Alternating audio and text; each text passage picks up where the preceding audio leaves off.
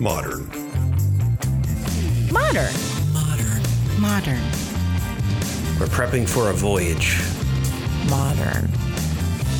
The force of an old fashioned equals whiskey mass times bitters acceleration. Why don't you make that a double? Modern bar cart. What's shaking, cocktail fans? Welcome back to another episode of the Modern Bar Cart podcast. I'm your host, Modern Bar Cart CEO Eric Kozlik. This time around, we chat with craft distiller Nate Groenendyk, who, along with his brother in law and business partner Jeff Harner, created Sangfroid Distilling in Hyattsville, Maryland, just outside of Washington, D.C.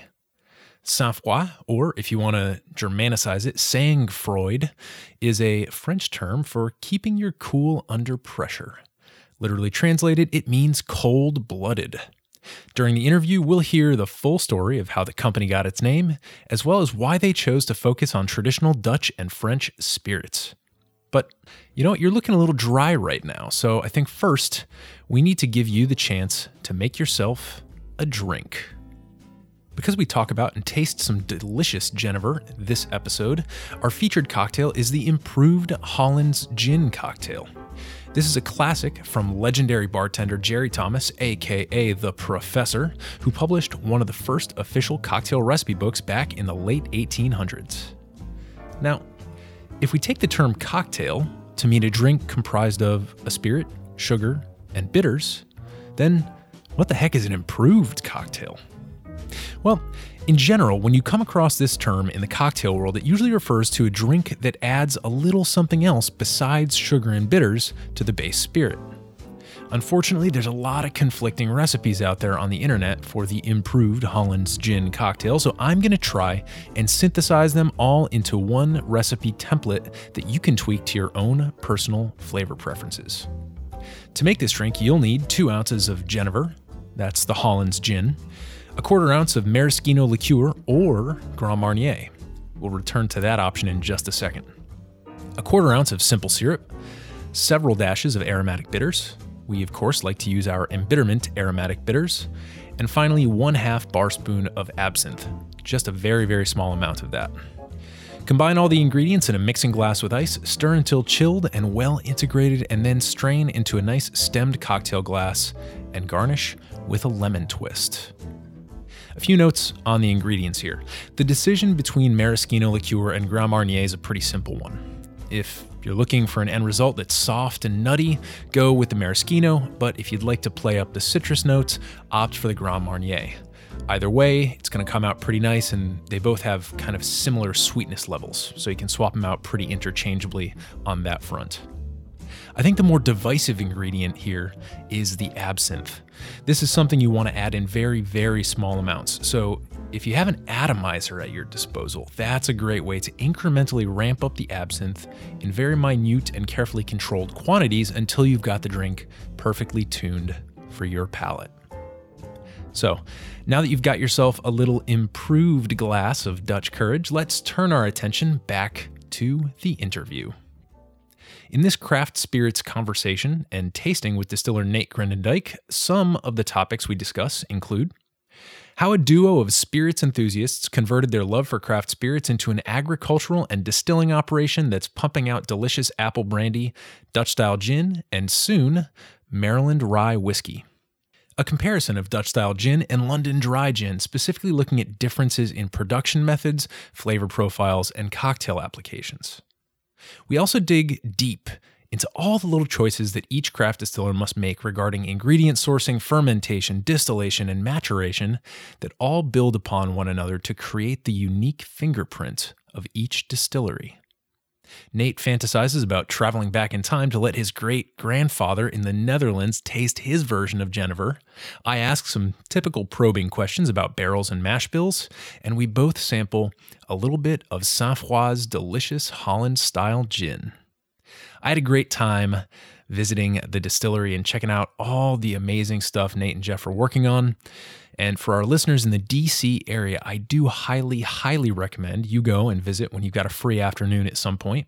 There's ample parking located in several public lots within a few blocks of the distillery so that you don't have to park on busy Route 1. So keep your eyes peeled for those if you decide to take a day trip. And that being said, I hope you enjoy this malty, distilled, and slightly cold blooded conversation with distiller Nate Groenendyk of Sangfroid Distilling. Nate, thanks for being on the podcast. All right, great to be here. So, can you introduce yourself to our listeners and uh, give us uh, just a quick 30 second, like, how'd you get here? All right, well, um, my name's Nate Groenendyk, and my brother-in-law Jeff Harner and I are doing this business, so it's a family business. Uh, we, I'm a former educator. I was in education for 15 years, so, and my brother-in-law still works for the government. Uh, I quit my job, so I'm here doing this full time, trying to make uh, really good spirits for Hyattsville and Maryland and DC area. Mm-hmm. Awesome. Well, congrats on that. It's a big step to kind of cut the cord. Uh, can I ask where you were a teacher? Uh, so I worked all over the country. I was I started off in Los Angeles, uh, high school math, uh, then Rhode Island, and then worked at a charter school here as an instructional coach for a couple years. Uh, and then now I'm doing this. It's, I kind of say the uh, Breaking Bad, but uh, the legal part of it. So. Yeah, yeah. Well, it's everyone has a story for how they come to be the person running the stills. Uh, so I take it you're the person who is actually doing the distilling, and then Jeff is more of like the sales side or some of the softer stuff. Yeah, absolutely. We've we've good split of labor. So I do a lot of the distilling, day to day mashing, uh, fermenting, then distilling and bottling, and he helps out when he can. And he's also here on weekends when we're open for tastings. So right, cool. And education too is like such a huge part of getting a distillery off the ground, especially a, dis- a distillery like yours that has a bit of a specialization. So, can you tell us a little bit about the, I guess, the brand story and the spirit story of Sangfroid Distilling? Sure. Jeff and I, like I said, we're brother-in-laws, and so we've been working together for about ten years as home brewers and home cider makers makers. And as we've grown in that craft, uh, we've exposed ourselves to a, a lot of different higher end alcohols, specifically beers, and then into really good ciders, and then started drinking uh, an offshoot of cider called Calvados, which is a French style apple brandy. And we were blown away by it, and we loved it, and we were trying to find it around the the United States, and it was really hard to find anything that was locally made. We found some people that were calling it apple brandy, but it tasted nothing like the Calvados that we were getting from France. So we saw this as an opportunity that we could really jump into the game and produce something the traditional way that they're doing uh, they're making their calvados in france and do the same types of methods here and produce something that nobody else is doing yeah, it's that dry, earthy, but also kind of sun-kissed characteristic that you that you really can't find in too too many other brandies from anywhere else. True, true, and so that re- that then opened up our eyes to a lot of other European styles liquors, uh, including the Genever uh, style of gin, which we also do here today. Yeah, fantastic. Uh, is there by my estimation, Sangfroid means cold blooded. Is, yeah. is there is there a story there? Uh, there is a story. It's it's interesting. Uh, it was definitely not our first name of the distillery. Really, there are a lot of hurdles uh, that we had to jump through, and there are a lot of times that I specifically did not believe we were going to make it. And I oftentimes would lose my cool and be like, that's it. We're done. We can't do this. Let's, let's just go about our lives. And he's, at one point he said, Nate, maintain your sang-froid. And I, I was like, what does that mean? and he was, uh, he said, well, it's an SAT word. I remember it from high school. Uh, but it kind of means you just got to chill out. So, uh, you know, we, I looked it up. I was like, yeah, I got to chill out just a little bit. We got to just stay the course, keep going forward. And, uh, and it's, it's really, uh, been a mantra for us uh, as we move through this process of opening distillery, which has been a three to four year process for us. Uh, and something when you first start, you think, yeah, yeah, I could do this in maybe six months uh, to a year, get it open. Uh, but there's so many barriers set up that uh, you really have to to, to keep your eye on the prize and keep moving forward. Yeah, there, there really are a lot of barriers. And we've had episodes in the past where we've discussed with um, more historically oriented folks how a lot of the regulations that we have today arose. A lot of them arose out of prohibition. Uh, and we're still kind of dealing with the specters, the ghost of prohibition. And so that's one of the things that when I walk into a, a new craft distillery like this one, it, it really is just a, a treat to me to be able to, to look that person in the eye and know exactly what they went through because it does make the juice taste just that much better. It, it really does to me too. Yes. Yeah. so uh, before we move on to talking about the really cool spirits uh, that you're distilling and your approach to taking those things, as you mentioned off air just a moment ago, from grain to glass preference thing. Do you want people to do the American or Germanicized pronunciation of your brand, Sangfroid, or do you do you like that French Sangfroid? Uh, I say you say it however you feel comfortable saying it. We're fine with anything. It even says on our bottle, uh, however you pronounce it, the meaning's the same. So I love it. I love it. That's so good. Cool. So let's talk about your spirits then. Starting with the Calvados, it seems like that was the first spirit that you really fell in love with. So let's start there. And then as we talk about these things, we're going to taste some stuff. And as a disclaimer for the folks who are going to be listening at home, the stuff is not out of the barrel yet. Most of these are barrel aged spirits. Um, so can you just tell us where you are right now in production and that, so that, that when they hear us tasting these things, they can kind of uh, gauge where you're at? Sure. Uh, we currently we're about six weeks open, so we have just been producing as much as much as we can. Uh, obviously, clear spirits are the first things that you can put in bottles and sell, and so that's why the what we have right now uh, is our Dutch style gin. We actually opened up with a clear pear eau de vie brandy uh, and sold out in the first week. Uh, it because yeah. it was so great, and it was a pretty tough year for uh, fruit uh, with all the rain, so we did not have the yield uh, in terms of pears. So we'll, we'll ramp that up next year. But like I said, we have our Genever right now that we're selling, and in barrels we have rye whiskey aging, and we have uh, Calvados style apple brandy aging, uh, as well as some of our gin. We're doing a barrel aged gin as well. Okay. So we've we talked in the past on the Modern Bar Cart podcast about various varieties of gin, and it seems like Dutch style is it's almost like the the the gin that, that predates what we today understand to be gin. Is that is that fair? Sure, absolutely. It's actually the, the origin of gin. In the late 1500s, that's when they started this Genever, uh, which is the Dutch word for juniper. And so they would steep juniper berries in high proof alcohol and sell it as medicine. So it started off as a medicine. The government sort of caught wind of that and was like, all right, we're going to start taxing this. And now it's the national spirit of the Netherlands. I'm of Dutch heritage. And so as I was growing up, uh, my grandparents would say, the gin that you guys are drinking, that's not gin. And, so- and I was, and I had no idea what they were talking about, and but it stuck with me. And then as we started exploring these other types of European liquors, when Genever came up, light bulb went off in my head and said, I remember them talking about it, and we we started drinking it and fell in love with it too. So uh, that was the impetus for us to have that as one of our main spirits here. So, what do you like about Genever? And then, I guess, in a more big picture way, how does it significantly differ from uh, what people understand as like a London dry style? Sure. So the the difference is why I like it. And so what happened was the English took a hold of the Genever and they found a way to make it quicker, uh, faster, and on scale. And so basically, a London dry gin now is a vodka. You make a vodka first, which means uh, by definition you have to run it up to 95% alcohol. When you do that, you strip away all the flavors of the grains that you used to create that alcohol. That means any botanicals you add are going to really be at the forefront of that spirit.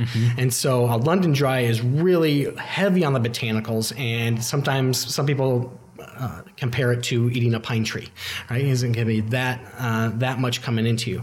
The Dutch style uh, is much more grain forward, so never run it up anywhere near 95% alcohol because we're trying to maintain the grain characteristics, and we use the traditional grains of rye and barley, so uh, which is the same grain bill we use for our rye whiskey, and so when you drink our Genever, you're getting a little bit of that botanical up front, uh, but it's a much more balanced spirit in terms of some botanical, but then finishes almost like a like a rye whiskey uh, with some sweetness and some peppery on the back end. Right. So when when most dry gins are produced, you've got a column still, correct? And a lot of these, um, the folks who are, are making the gin will use what's called a, a gin basket, which is basically a little mesh or wire basket that they put their botanicals in. Sometimes they'll layer them in a specific way to get a, a desired effect. And then as the alcohol vapors kind of go up through the plates and pass through that gin basket, that's where the flavor is going to infuse.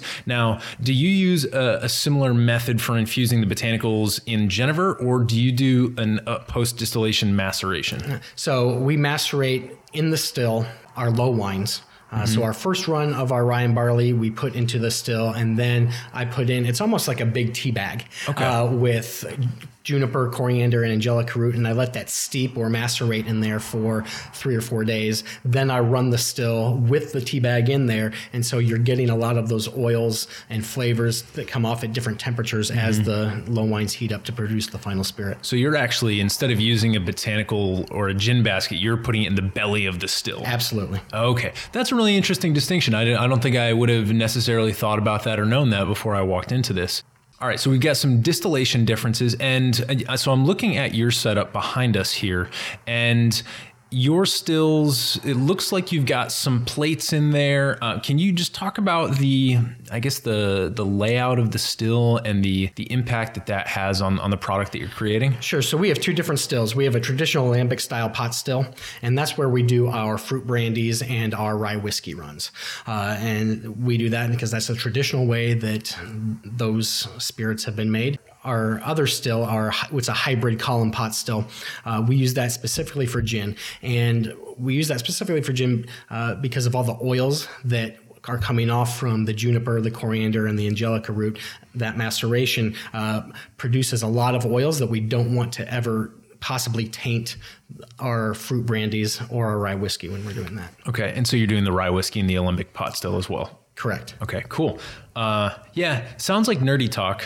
Uh, until you really taste some of this stuff side by side, and the more you go into these craft distilleries, and, and even some of the the very large distilleries, uh, you you can really start to understand the impact that the size, shape, and and layout of their distillation process and equipment has on the end product. Uh, so that's always something that I, I like to, to ask when, when, I'm visiting a distillery for the first time because it, it's almost a way for for you as a consumer to get the fingerprint of the distiller, really understand what makes that place unique. And that to me is one of the big value propositions of being able to visit and patronize craft distilleries is because you, you get to meet the people. We're sitting Yeah. here talking face to face. It's not a it's not a computer turning out a bunch of corn juice in in uh, you know the Midwest somewhere. Um, so great. So can we can we taste uh, get our lips on something and uh, and and talk about uh, you know what we might taste in there and what we might use it for in the cocktail space? Sure. So we're going to do our Dutch style gin, uh, and I've got it. Uh, the way that I drink it is chilled. Uh, I like it chilled or over an ice cube. So we're going to start uh, just with it chilled uh, straight. Great, thank you. And I'm going to go ahead and join you. Beautiful. And so, actually, what I'm going to have you do is just drink about half of it. Sure. Uh, sip half of it just to get the full flavor of it. And what you're going to get is a little juniper up front, and then uh, it's going to smooth out to almost a rye whiskey finish, but very grain forward. It's very grain forward on the nose. Uh, definitely getting that rye and the barley. Um, you, you get a little little bit of sweetness from the barley, and then from you know that that rye is just so distinctive. While I'm tasting this, uh, can you speak to where you source your grains from? So we get our grains from all over. We are working with several different maltsters here in the Maryland area and Pennsylvania. Uh, so. Trying to do as many local grains as possible. And you know one of the challenges of working with smaller places that you're getting different types of grains at different types of years. And so you're getting different mashes and that's giving us different fermentations and different flavors. But uh, it's it's a fun problem to have because it's almost it's almost like a fun puzzle that we're working out together uh, with these uh, grain producers. Right. Whenever you're sourcing ingredients, for folks who are, um, you know, not familiar with the distillation process or you know what it takes to run a distillery, which is most of us who are listening to this podcast, we've never really run distilleries. Ingredient sourcing is an interesting problem to have because when you're especially when you're supporting local you're getting uh, different terroirs the literal weather and soil that this stuff is grown in is going to vary and as you have to adjust to other large market forces by its very nature, what is coming out of your still is going to change. Uh, and so you can choose to look at that as a problem, right? It's a problem of consistency, or you can choose to really get into the local nature of that and, and try to appreciate the differences. And the best way to appreciate those is to ask your distiller a little bit about it, right? So, Sure. And so the next thing we're going to do is I'm going to add just a few drops of water, and this simulates sort of the melting of an ice cube, which is how I actually I drink it at home is over ice. And so as the ice melts, um, the water comes in. It's almost like adding water to a scotch or a whiskey. It's going to open up a little bit. It's going to subdue the juniper a little bit more, but it's going to really open up the sweetness of that rye and barley. So- Right. Yeah. So before we put the water in, some of the flavor notes that I was getting from this is that characteristic, uh, that little rye mintiness that you get um, from from that particular grain, um, and then some interesting little fruitiness as well. You definitely got some of the Angelica in there, which is one of my favorite gin botanicals across the spectrum, whether we're talking Gene- Geneva or uh, London Dry style. And then on the finish, I almost got, I get like this really soft, almost like a, a melon rind to it. It's it's very, um, you know, you can tell that you're not drinking something that was distilled up to you know 95% because there's just so much. Um, so much of a distinct finish that lingers for a while. So now I'm going to try it um, with the addition of that water. It definitely opened up. You get more sweetness on the nose as well with that for sure.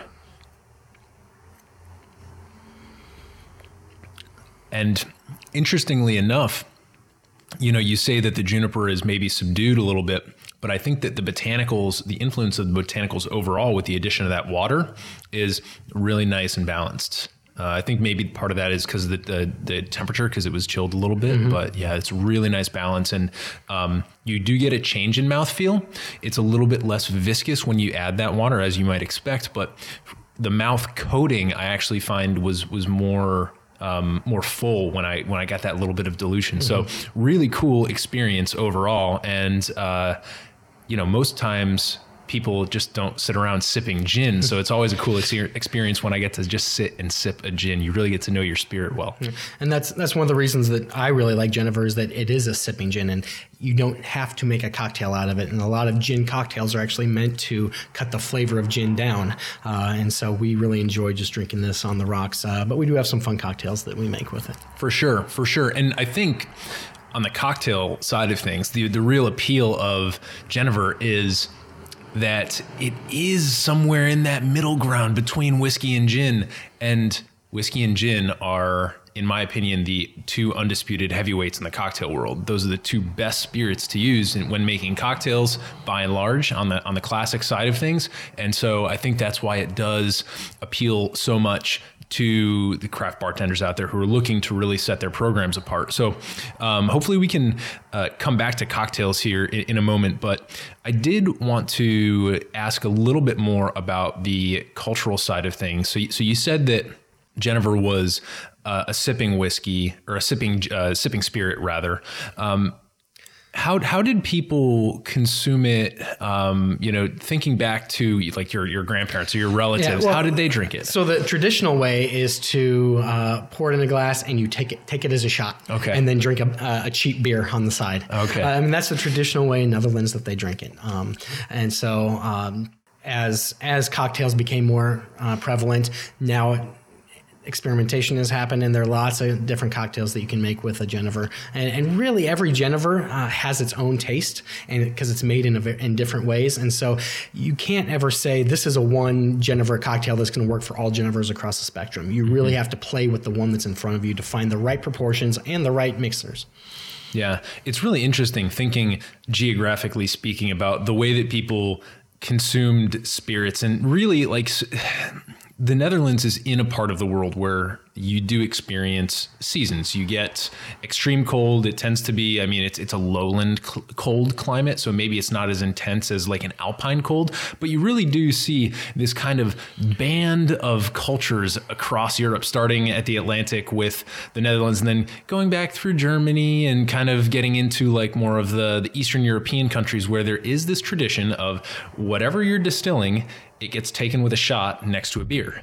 And it's just this it's this interesting little band of culture that you can kind of trace back you know? So maybe you know in the in in germany and switzerland you're you're having schnapps uh, and then maybe in eastern europe you're doing something like a damson plum brandy or something like that. But across that little band it's it's just interesting how the climate of the place where the spirits are being produced has that influence on on how it's consumed traditionally. And um, you know it's it's also funny when you take that and you package it up and bring it to the United States we look at it as being completely non-traditional to our culture and we just try and like see how we can use it in a cocktail Yep. Yeah, that's uh, you know that's one thing that we try to do with our spirits is we want them to be uh, consumed however you like them, but uh, but definitely able to be consumed without having to mix them. So we're, we want to make something that's high enough quality that you can sip over ice or or neat uh, and enjoy it that way too. Right, beautiful.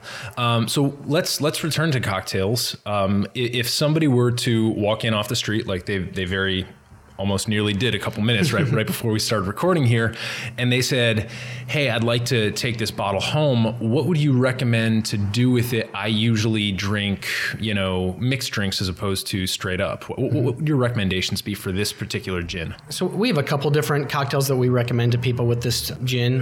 One is uh, we're calling it a Dutch Mule, which is this with just some Fentimans ginger beer, uh, and it's really important to find a ginger beer that is doesn't have a high sugar content and also isn't too aggressive on the ginger, uh, so that it allows our our spirit to shine through.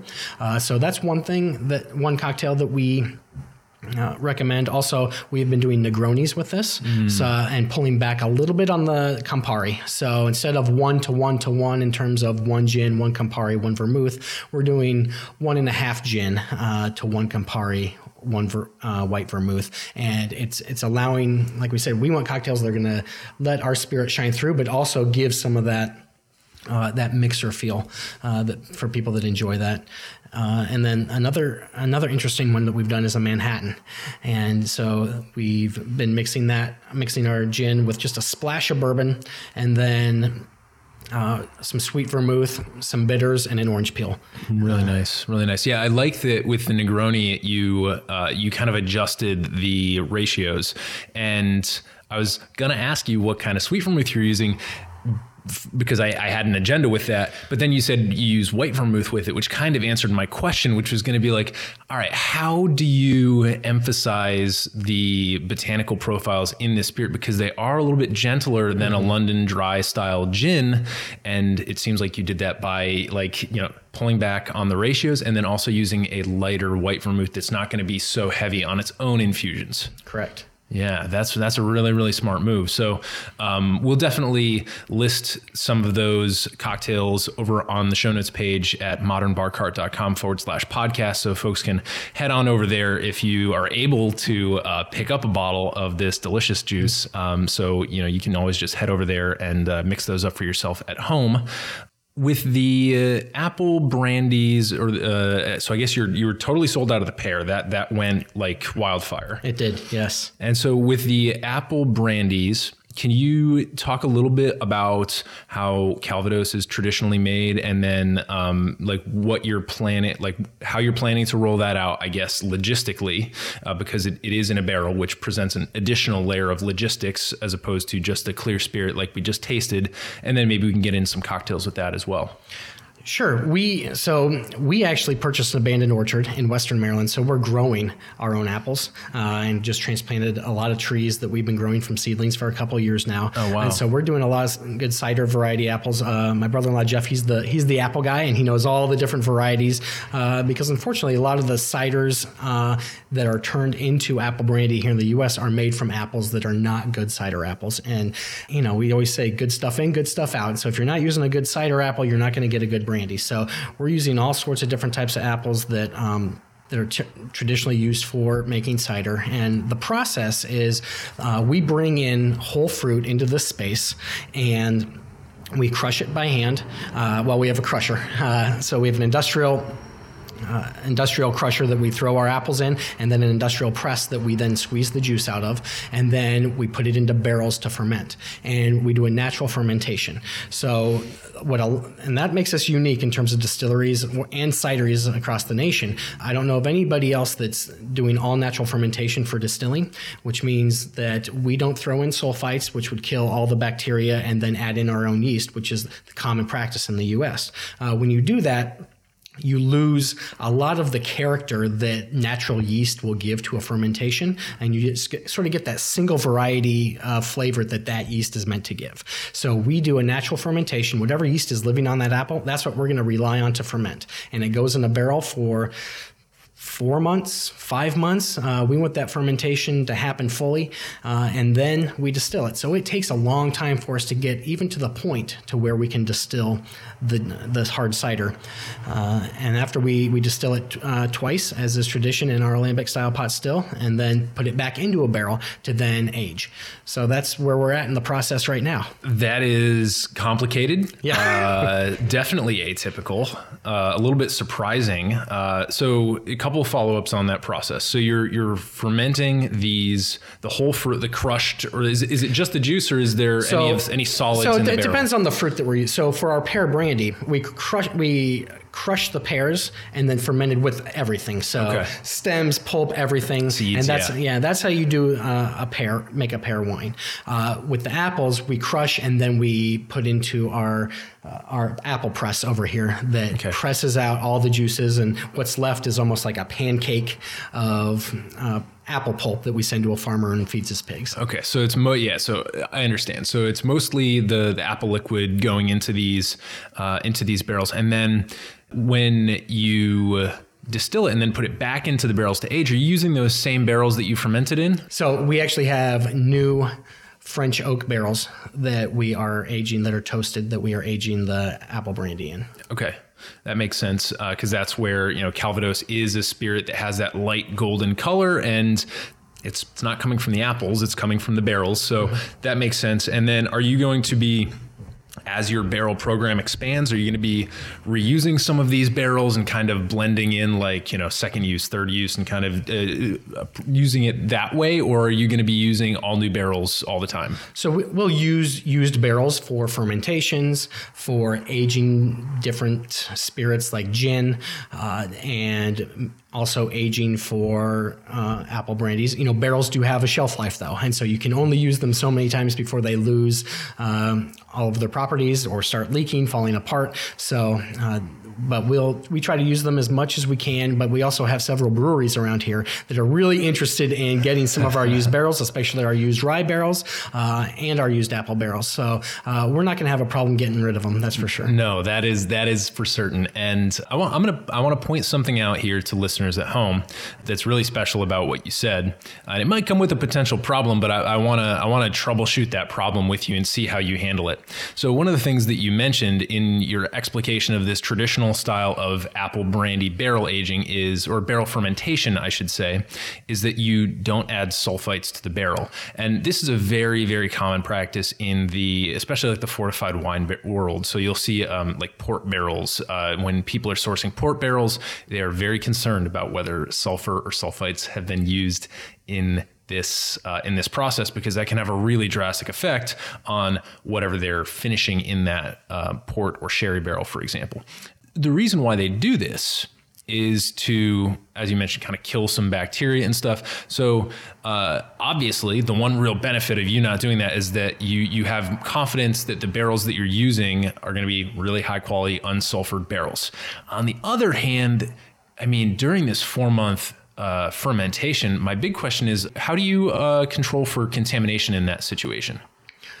Well, it's it's sealed, so the barrel is sealed, and we we do our best not to open it and taste it as often as we can. Uh, It's hard sometimes because those ciders taste really good. Uh, when that, when they they start fermenting, you you're like, wow, that's really good cider. I just want to taste it one more time. But we try to hold ourselves to not opening it very often, and then it's just it's we have not yet had one turn into vinegar, which is something that could happen, right? It's a it's a chance we're taking, uh, but the payoff of doing a natural fermentation uh, without adding anything that Mother Nature didn't provide uh, is worth the the risk of having one or two barrels maybe turned to vinegar over time. Absolutely, that and that's a that's a great approach to it. I, that's the approach that I would personally take if I were you know in your position. I, I think it's a, a really uh, end product friendly approach, and uh, I do want to reassure people that I wasn't asking that question because I'm trying to imply in any way that the end product is going to be foiled or you know like kind of spoiled or anything,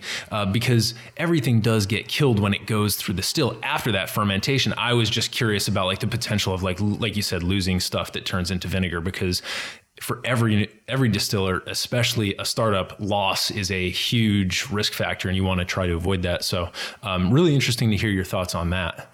Getting back to the cocktail side of, of that, can you take people through the flavor profile that you're expecting to get on this product that's that's not yet out of the barrels? Good. no, uh, yeah, just a very, uh, a very soft apple taste uh, with a little bit of wood, right? Mm-hmm. You're just you're just getting a hint of wood, right? We're using these light toasted barrels. We don't want it to take on too much. We're really just trying to to tone down some of the, some of the heat that uh, a clear apple spirit brings, uh, and then it's going to be something that you uh, can drink uh, room temperature or chilled, or even throw in a little bit of coffee, which is what they do in France uh, as their morning coffee. Ah, So. interesting, interesting. Um, and so the difference between a toasted barrel versus a, a charred barrel is really whether or not it was set on fire, right? So, so you, the the staves for the barrels that were you, you were using to age the spirit were put into a, a massive oven. They were toasted for a certain amount of time until they got to a certain color and doneness, just kind of like a like a pizza or a cookies or whatever else. Uh, and then they were reassembled into your barrel. Uh, and the big difference there, as you mentioned, is color. So that's why you know if you were putting this into a uh, bourbon barrel that was charred, you know, to a three or a four char, you're going to be getting a much, much darker spirit that's not characteristic of what you're getting. So this is another thing that you're doing to kind of adhere as closely to the, the tradition as possible while still putting your your local flair on it. Like you mentioned, those those local yeasts that are sitting on those apples when they roll through your door are going to be completely different than anything that's in France. Um, so it's a really unique fusion of the old world style but with a very localized and kind of uh, craft uh, kind of stamp on it for sure. Um, so, have you seen Calvados used in cocktails? Um, and and if so, like. How, how would you recommend someone picking up a Calvados or when your apple brandy is ready? What's the cocktail applications for that? Well, I do know that uh, apple brandy used to actually be the prevalent uh, mixer for cocktails uh, before Prohibition, and so uh, almost taking the place of whiskey. But in terms of specific cocktails, uh, there is there, there's a great cocktail book. Uh, the name is escaping my mind, but it's got a lot of great uh, apple brandy cocktails. I just don't have them in front of me. So. Okay, well, we'll try and get that Yeah. up on the show notes page. Uh, when I first came across Calvados, I invented the first cocktail that I ever invented. I was so proud of myself. and in hindsight, it's just a Calvados Manhattan. Uh, There it is. but I was so proud of myself, and it tasted really good. So I'll I'll um uh, I'll slap that up on the show notes page uh, over at modernbarcart.com forward slash podcast. Uh, that that cocktail is called the Flower of Normandy, and basically what I did is I just took two ounces of Calvados and I added to that a half ounce of elderflower liqueur. Saint Germain. It was that this was at the time when Saint Germain was just starting to really hit the market with the full force of its elderflower power. Uh, people call it the bartender's ketchup these days.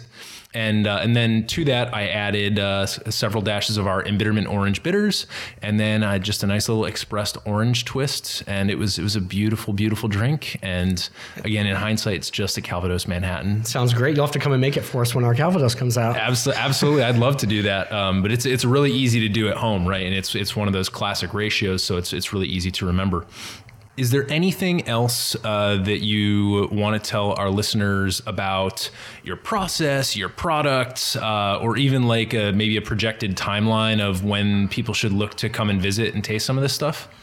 Sure, we're we're open on the weekends from noon to four, and we do full tastings and full tours here. So you get to hear all of this from me again, uh, but uh, you get to experience um, our gin currently right now four different ways. We want you to sample it so you know uh, all the different ways that you can try it, and uh, it's really a fun experience. And Hyattsville is a great place to come visit, and it's really booming. There's a brewery, a meadery. Uh, there's actually two breweries, and a meadery and a distillery. So there's lots of options for people to come uh, and check out this city. Yeah, and then I would also highly recommend checking out Franklin's, which is just across the street.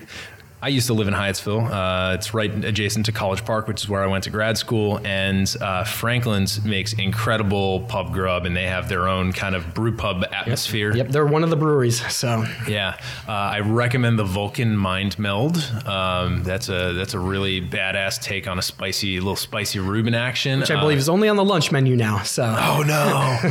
All right, good good pro tip. And yeah, uh, can't go wrong with Franklin's. And there's a lot of other great, um, you know, just food and shopping around here as well. It's uh, right on Route One in in Hyattsville, Maryland. So that being said, Nate, you ready for a couple lightning round questions? all right, let's let's see if we can do this. All right. Uh, so, what's your favorite cocktail? And if you don't have a favorite of all time, what's something that you've more recently been in love with?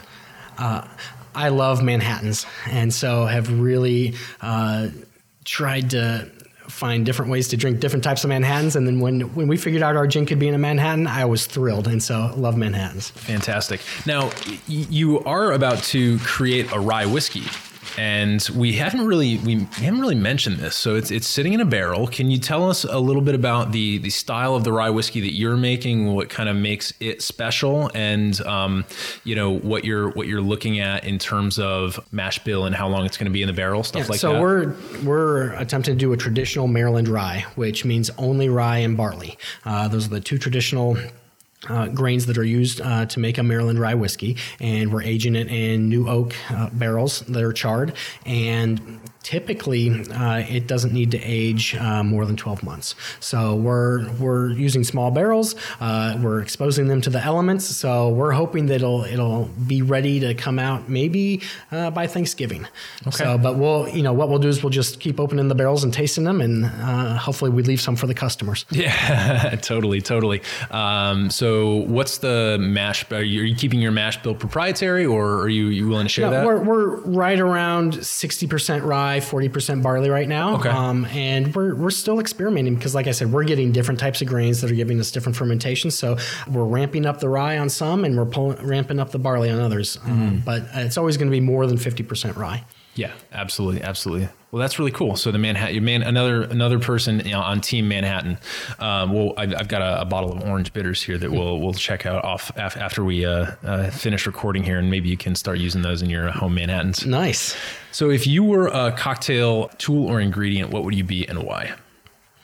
I would be a shot glass, uh, just because I, I like to drink things uh, in their purest form, just to taste them first before I want to make any type of cocktail. So uh, I would be shot glass, maybe only filled halfway, but uh, that's how I like to try my liquor. I like it. It shows it shows focus, and that's I mean to be honest, like if you know if Jeff were here, you know, might be a different story. But for your distiller, that's what you want. You want that focus, and you want that that kind of uh, concentrated uh, approach to things, which is which is really great.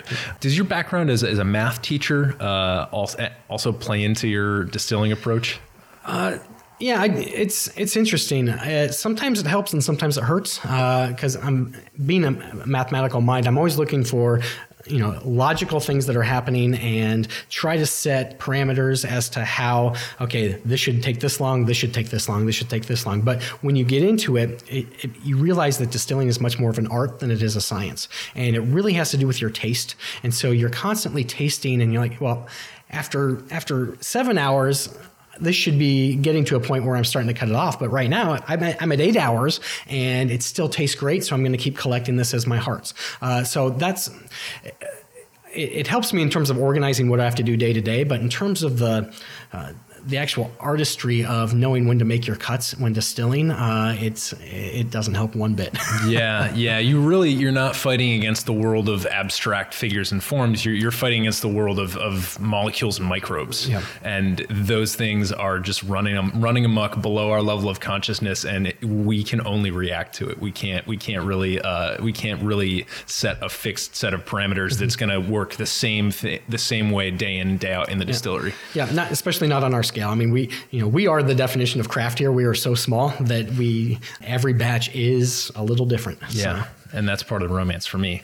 Um, so here's the Widowmaker question. If, if you could have a cocktail with anyone in the world, past or present, uh, who'd it be? Where would you go? What would you drink? Like, just kind of paint us a picture. so I think I would like to go to uh, to the Netherlands, maybe about 150, 175 years ago, to meet my great grandfather and sit with him in a cafe with some Genever and and drink it with him and talk to him about what it's going to be like for them to get on this boat uh, to come to America. Oh, wow. And so I think that would be really cool to have that experience uh, in sipping the, the liquor that I'm making now that they were having over there then. Yeah, that's like a more meta answer than we usually get because usually people, when they have this this opportunity to go pack, uh, talk to somebody who, who may not be around anymore, they want to they want to just like take take take like, uh, like uh, what was this like? What was this like? But you're like you're like oh here I'm gonna bring my Genever back in time with me and let him taste it. That's like so that's such a, a cool like gift to want to give somebody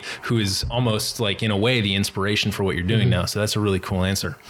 Uh, so are there any books besides the one that we're going to try and, and pop up on the show notes page for folks uh, that, that are particularly influential for you as you um, kind of got into the distillation game? Yes, uh, Traditional Distillation, Art and Passion by Hubert Germain Robin uh, is a, uh, a book that I've read just over and over again, talking about distilling and really bringing you through the science and the art of it together, and is a, is a great book. Yeah, Robin is definitely a, a very influential figure in distillation on an international scale. Um, so we'll, we'll put a link to that book in the show notes. Um, and you know, did you pick that up as you were setting up your distillery? Did you did you read this before you even purchased a still? Like, where how, where did it fall into your education? So I believe that Jeff had the book, and as we were talking about different uh, different methods, he says, "Read this because I think this is really we want to be on the same page in terms of how things are going." And uh, he said it's got a lot of great information for it. So I read it, uh, and so that was right about the time that we were getting the project uh, here in Hyattsville full steam ahead in terms of starting our build out and starting to get equipment and think about the types of processes that we needed to do in this space. Right. Yeah. It's just so crucial. Like I think if there's one takeaway that I have from our, our, our, conversation today, that is it's like as especially if you're just getting things off the ground, it's really crucial to consider your process and really not just figure out the how, but then like also figure out how that relates to the why. You know, why are we doing this, and how are we going to build that mission into the way that we do it? And that's it seems like you've done a really good job fully considering that, and and uh, it's been really special to kind of learn about that. So, if you have any advice for somebody who is just starting to get into the types of spirits that you're making, which are a little bit atypical besides the rye whiskey for the American palate, perhaps, um, what would you recommend? How would you recommend somebody start learning about these things and, and learning to incorporate them into their, their drinking repertoire? You know there's there are really good cocktail bars around and i would go to those cocktail bars and i would talk to your local bartender. Uh, make friends with bartenders. It's a good thing. They know a lot. Uh, it's it's what they're doing for a living and so it's their job to know uh, all about different types of spirits. And so have conversations with them. Uh, ask them about different types of uh, spirits that they're seeing that uh, you haven't used before, and they will give you great ideas on how to use them. Uh, another avenue I go if, if you're looking at different spirits and you're like, ah, I don't know about this, read the bottle. Really read the label and see if you can uh, understand the process that they're using to make their spirit, or do research on uh, by talking to the distiller or going to their website. Uh, find out process. I think that's really important when you're trying a new spirit. Uh, there are lots of different ways that people are making spirits, and some of them might not be the way that you think they should be made, and you don't want to pay that for the way that they're doing it. So be educated. That's that's my one piece of advice: is really educate yourself on the the different methods that different st- distilleries are using to make their products. Yeah, that really is what makes craft special because everyone's got their own fingerprint, and um, you know it's okay to not like something, but it, one of the things that I always urge our listeners to do is to know why they don't like something, right? And and to not and to not have that reason be, oh, because because I just I, I don't know, like just kind of a generic because. Uh, have a reason, and you know it makes you a more informed drinker and a more interesting, um, you know, kind of uh, person in the flavor world. So that's fantastic, Nate. Can you just remind us again? Give us a, a street address, and then uh, remind us of your hours, and tell us where we we can uh, say hello to you all on social media. Sure. Uh, we are located at 5130 Baltimore Avenue in Hyattsville, Maryland. Our tasting room hours are noon to 4 p.m. on Saturdays and Sundays.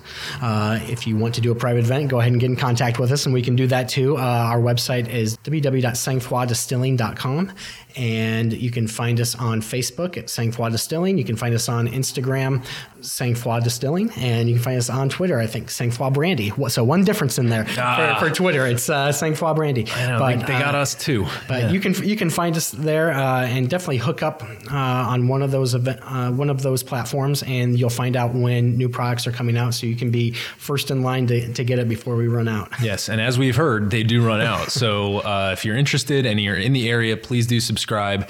And in the same vein of talking to your bartender, if you're in the area, talking to your bartender, maybe you should also remind them about the existence of these really cool spirits that are going to be coming out in the next couple months so that they can be first in line to get this behind their bar as well. I know that uh, Nate and Jeff would appreciate it. And having tasted this stuff, it's just begging to be in a really great cocktail program. So please do that. If you're local, uh, if you're having any trouble uh, finding the stuff or you just want more information, uh, you can hit us up by emailing podcast at modernbarcart.com and we'll also be happy to connect you to Sangfroid Distilling and any of our other local partners who we work with. So uh, thanks for listening. And Nate, thank you for being on the show today. Appreciate it. Thank you.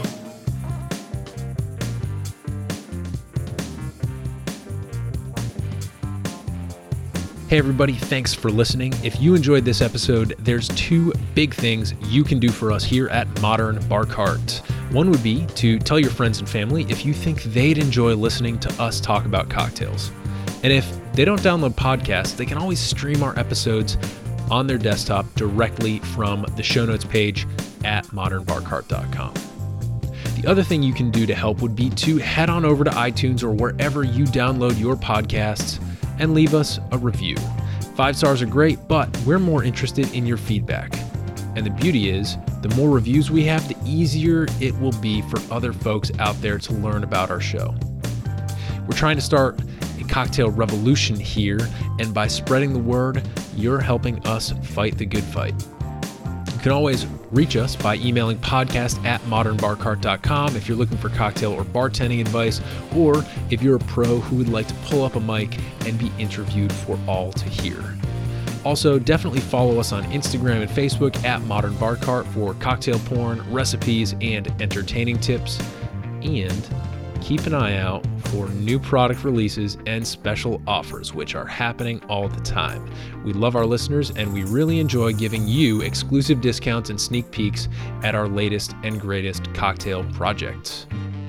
This episode may be over, but for you, the mixological fun and adventures are just beginning. So remember, folks, drink responsibly and experiment boldly.